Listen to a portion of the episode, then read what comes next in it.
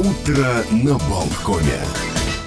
Всем доброго утра, утро среды, прекрасный день, 15 февраля, отходим после Дня Святого Валентина.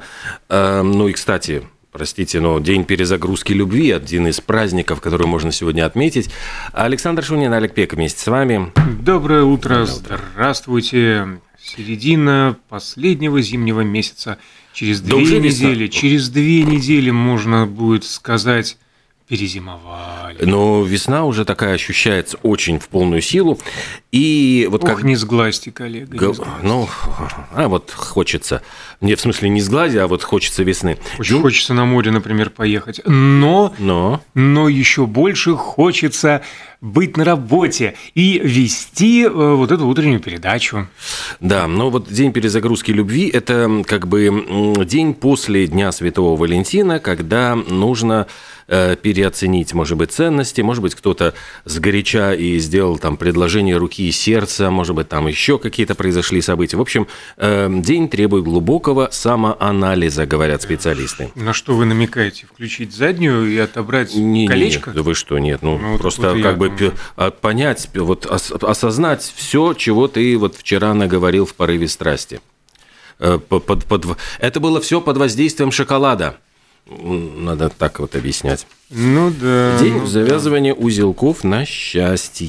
Еще узелки. Ну, я не знаю, у вас, наверное, про узелки целая лекция. У меня просто нет. узелковое письмо есть кипу у индейцев было. Эм, Раньше заменяла она письменность в стародавние времена, но обычно говорят, что это как такой оберег, вот завязать близкому человеку красный шерстяной браслетик из ниточки с несколькими благожелательными э, узелками.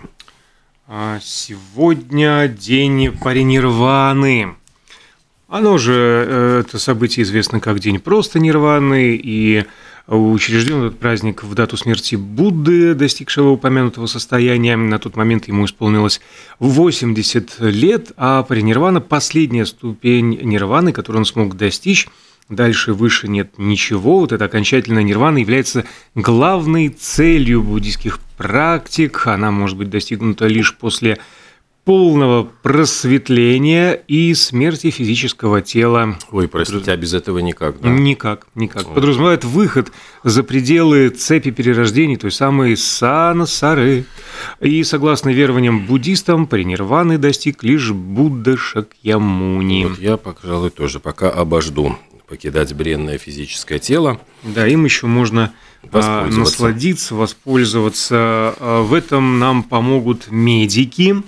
А Сегодня отмечается День операционной медицинской сестры. А, Большое спасибо а, вам за выбор профессии, за вашу работу, медсестры, медбратья. Э, Сегодня отмечается также День Галилео Галилея. Э, Дело в том, что сегодня вот как раз день рождения этого выдающегося ученого. Совсем недавно читал биографическую книгу, она у меня даже просто вот в телефон закачана, потому что невероятно интересная, увлекательная. Э, В этой книге проводятся параллели жизни Галилея Галилея и проблемами современной науки, потому что автор задается вопросами, говорит, что вот как так вот может случиться, но действительно невежество людей вот достигает сейчас вот, ну, каких-то таких совершенно чудовищных размеров, что многие ну, отрицают достижения науки, вот опять э, эм, становятся популярными, не знаю, экстрасенсы. сейчас? Ну, не только пласт... ну, вообще шарлатаны, экстрасенсы, ну, то есть, ну, все огромнейшее количество таких вот людей, э, очень жутко доверчивых. И вот о том, как Галилео Галилей практически, в чем его было, ну не знаю, новаторство, нов- новизна взгляда научного, то, что он все проверял экспериментом, опытным путем. До этого считалось, что, дескать, настоящий ученый не опускается до каких-то физических опытов, он должен дойти до всего своим разумом. И приводилась вот как раз ну, логика Аристотеля, вот, который должен был истинный ученый, э, логически рассуждая, прийти к каким-то выводам. И когда вдруг Галилео Галилей начал проверять вот какие-то эм, аристотелевские э, многие постулаты, вдруг они посыпались вот просто как карточный домик. То есть Аристотель утверждал, что более тяжелое тело, естественно, должно достичь, если его сбросить э, значит, с высоты, быстрее, чем э, более легкое. И вот Галилео Галилей не поленился. Там говорят, что у него были знаменитые опыты. Пизанскую башню вот он использовал с ее наклоном. И он скатывал с лоточка э, шары разной, разного объема, разной, разного веса, и они падали вот просто вот, если они синхронно идут, синхронно сваливаются, и внизу проверяют, просто они шлепаются абсолютно синхронно. И это было настолько таким потрясением, это незыблемый авторитет Аристотеля, на котором покоится вот вся, ну, как бы, тогдашняя наука, вдруг он рассыпался в прах от какого-то вот бородатого, значит, чудика итальянского, который долгое время там преподавал математику, то ли в Болоне, я уже не... Ну, он ездил по нескольким городам, и, кстати, вот во всяких забавных фактах обязательно приводят такой факт. У Галилея э, было трое детей от одной и той же женщины, на которой, однако, он так и не женился – вот в этой книге э, как раз объяснялись все сложные вот эти э, матримониальные, вот запутанные истории. Дело в том, что я понимаю, Галилей был э, старшим сыном в семье, и ему пришлось нести на своих плечах вот после смерти отца бремя э, того, чтобы выдать своих сестер замуж, дать им приданные. То есть все денежки, которые он зарабатывал, а зарабатывал он, кстати, и астрологии, причем клял, там вот цитируются письма, боже, какой ерундой я занимаюсь, но вот типа вот, жалуются друзьям, в письмах и говорит, ну, только ради денег приходится вот всю, это, всю, всю эту фигню э, людям морочить голову. Сейчас, э, подождите, э, коллега, я хочу уточнить одну вещь. Про а, я про Галилея Галилея, да. про, в принципе, черты его характера. То есть человек, который клянет астрологию, на астрологии зарабатывает. Зарабатывает. Ага. Человек, который у него нет денежек жениться, но детей он плодит. Ну, простите, вот я Содержать сейчас, их я, надо все я равно. сейчас подойду, я подойду к этому моменту. А, дело в том, что ему пришлось, э, значит, вот, во-первых, разбираться с долгами отца. А, у него был младший брат, достаточно беспутный, который периодически, по-моему, вот брат его женился и там сыграл какую-то без, безумно роскошную свадьбу, влез в долги, которые пришлось гасить Галилею. Галилею. И э, вот я, я забыл этот момент, просто книгу уже читал довольно давно, но там был именно момент, который объяснял. Дело в том, ли Галилей был женат, у него была первая жена, которая умерла, и ее оставленное наследство, вот, которое он получил в приданное, в случае повторной женитьбы он должен был вернуть в семью э, жены. Угу. И учитывая просто его тяжелейшее финансовое положение, он не мог это сделать, вот не мог эти деньги вернуть, потому что у него реально эти деньги, деньги не было. Он ими затыкал все время дыры э, ну, вот своего семейства. И в результате, в общем-то, он любил вот женщину, которая была с ним вот до конца дней, они были как бы в гражданском, как бы сейчас сказали, браке, трое детей – но он, если бы он сочетался с ней узами брака, это бы привело просто к э, ну, тому, что его посадили бы в долговую тюрьму. То есть семья бы тут же, э, ну, первой жены потребовала бы возвращения приданого. Э, ну, и изобрел телескоп. То есть, ну, в принципе, вот это тоже история известная. Он впервые смог разглядеть не только Луну, там и спутники Юпитера, причем там он какие-то из этих спутников там вот зашифровывал, специальные там были анаграммы, которые, ну, делалось так, что если ученый боится, что он хочет застолбить за собой э, ну, первое открывательство, но боится, что а вдруг ошибся, а потом засмеют. Вот он берет и делает анаграмму, а затем, когда все подтвердилось, говорит, ну это же я, вот смотрите, расшифровывается так и так.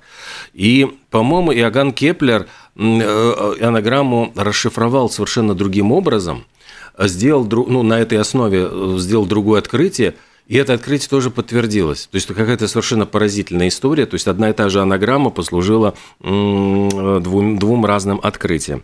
Ну и, конечно, эти телескопы, в которые там смотрели люди и видели звезды, которых не видно невооруженным глазом. Сначала эта церковь воспринимала, ну, как чудачество – как развлечение. Там он, он же ездил, кстати, и э, по очень знатным семьям. У него были покровители у Галилео Галилея достаточно ну, богатые люди. И плюс ко всему он заводил дружбу и с служителями церкви. Но потом как-то церковь, в общем, поняла, что это подрывает все э, устои и э, несмотря на то, что Галилео Галилей был глубоко верующим человеком, то есть он не, не был безбожником, атеистом или каким-то там, не знаю, он просто, но при этом он был человеком науки, и он хотел хочется как бы получить документальное подтверждение, и желательно опытным путем, вот каких-то.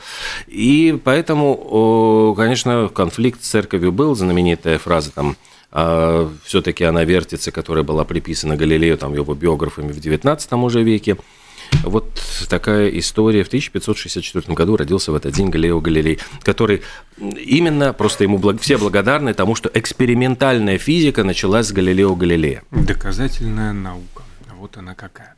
А перед паузой, может быть, мы успеем овечек посчитать? Давайте, вот прекрасная Давайте. тоже тема, да. В Новой Зеландии сегодня день овцы. Помните Харуки Мураками, человек-овца? Ну так вот, ну так вот, ну так вот. Овцы очень из немногих живых существ, у которых прямоугольные зрачки. И благодаря особому строению глаз угол обзора у овец может превышать 300 градусов.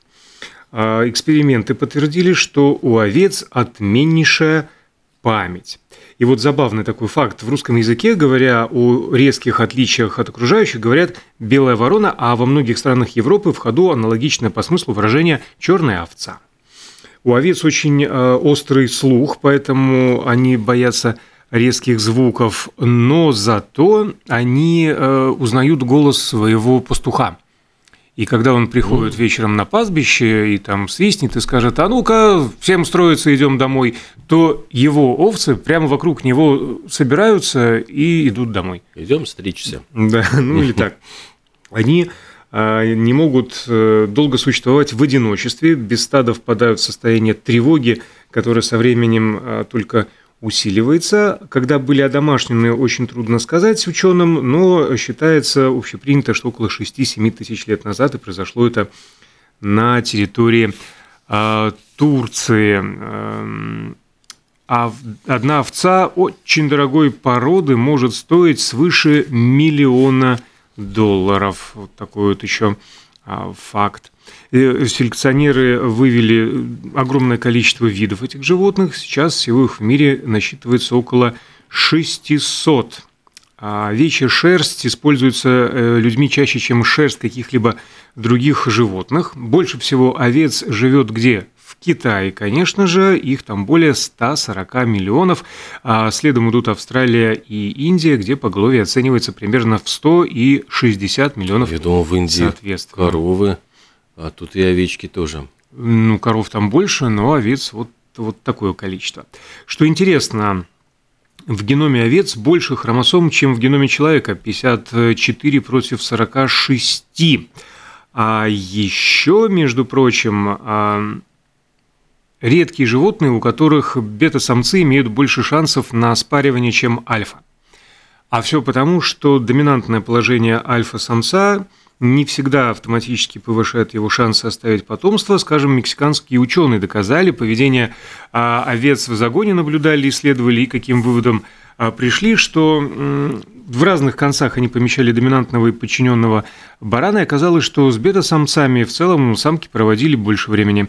И зоологи предполагают, что, а, по крайней мере, одной из причин этого может стать невыносимое поведение альф, которые общаются с самками так же, как привыкли вести себя с подчиненными самцами. Наконец, откуда пошло выражение «вернемся к нашим баранам»? Средневековое французское предание гласит, ну, точнее, был такой э, фарс, назывался он «Адвокат Пьер Патлен», в нем суконщик подает в суд на пастуха, укравшего у него овец. Во время заседания тот самый суконщик забывает о пастухе, осыпает упреками его адвоката, который не уплатил ему там тоже за какое-то сукно. В конце концов, судья прерывает речь словами «вернемся к нашим баранам». Да, там даже, по-моему, эта фраза повторялась периодически, потому что они все время уходят в сторону, и судья там отчаяние стучит, и вернемся к нашим баранам, потому что там происходит, э, ну, как в фарсе, в общем, ужасно смешные всякие сценки. Да, э, наконец, э, ну не наконец, еще пара-тройка фактов. Ученым до сих пор не удалось создать синтетический аналог овечьей шерсти, такой, чтобы не уступал ей по качеству и сохранению тепла. А еще э, интересно, что на открытой местности овечье стадо пугается и сбивается в кучу. А зато наличие изгороди или забора вдруг их успокаивает. Кстати, про забор. Выражение «уставиться как баран на новые ворота» связано с Древним Римом, когда э, его воины разбивали ворота осажденных городов тараном, который был выполнен в виде бревна, ударным набалдашником которого служила бронзовая голова барана. Ну и, наконец, э, в юго-восточной части Австралии находится самый длинный в мире сетчатый забор длиной 5,5 километров. Он прерывается только в местах пересечения шоссейных дорог и был построен еще в 1885 году для защиты овец на падбищах от охотящихся на них динго. Ну и мы вот э, сделаем небольшую паузу, пойдем, выйдем на охоту, после чего вернемся.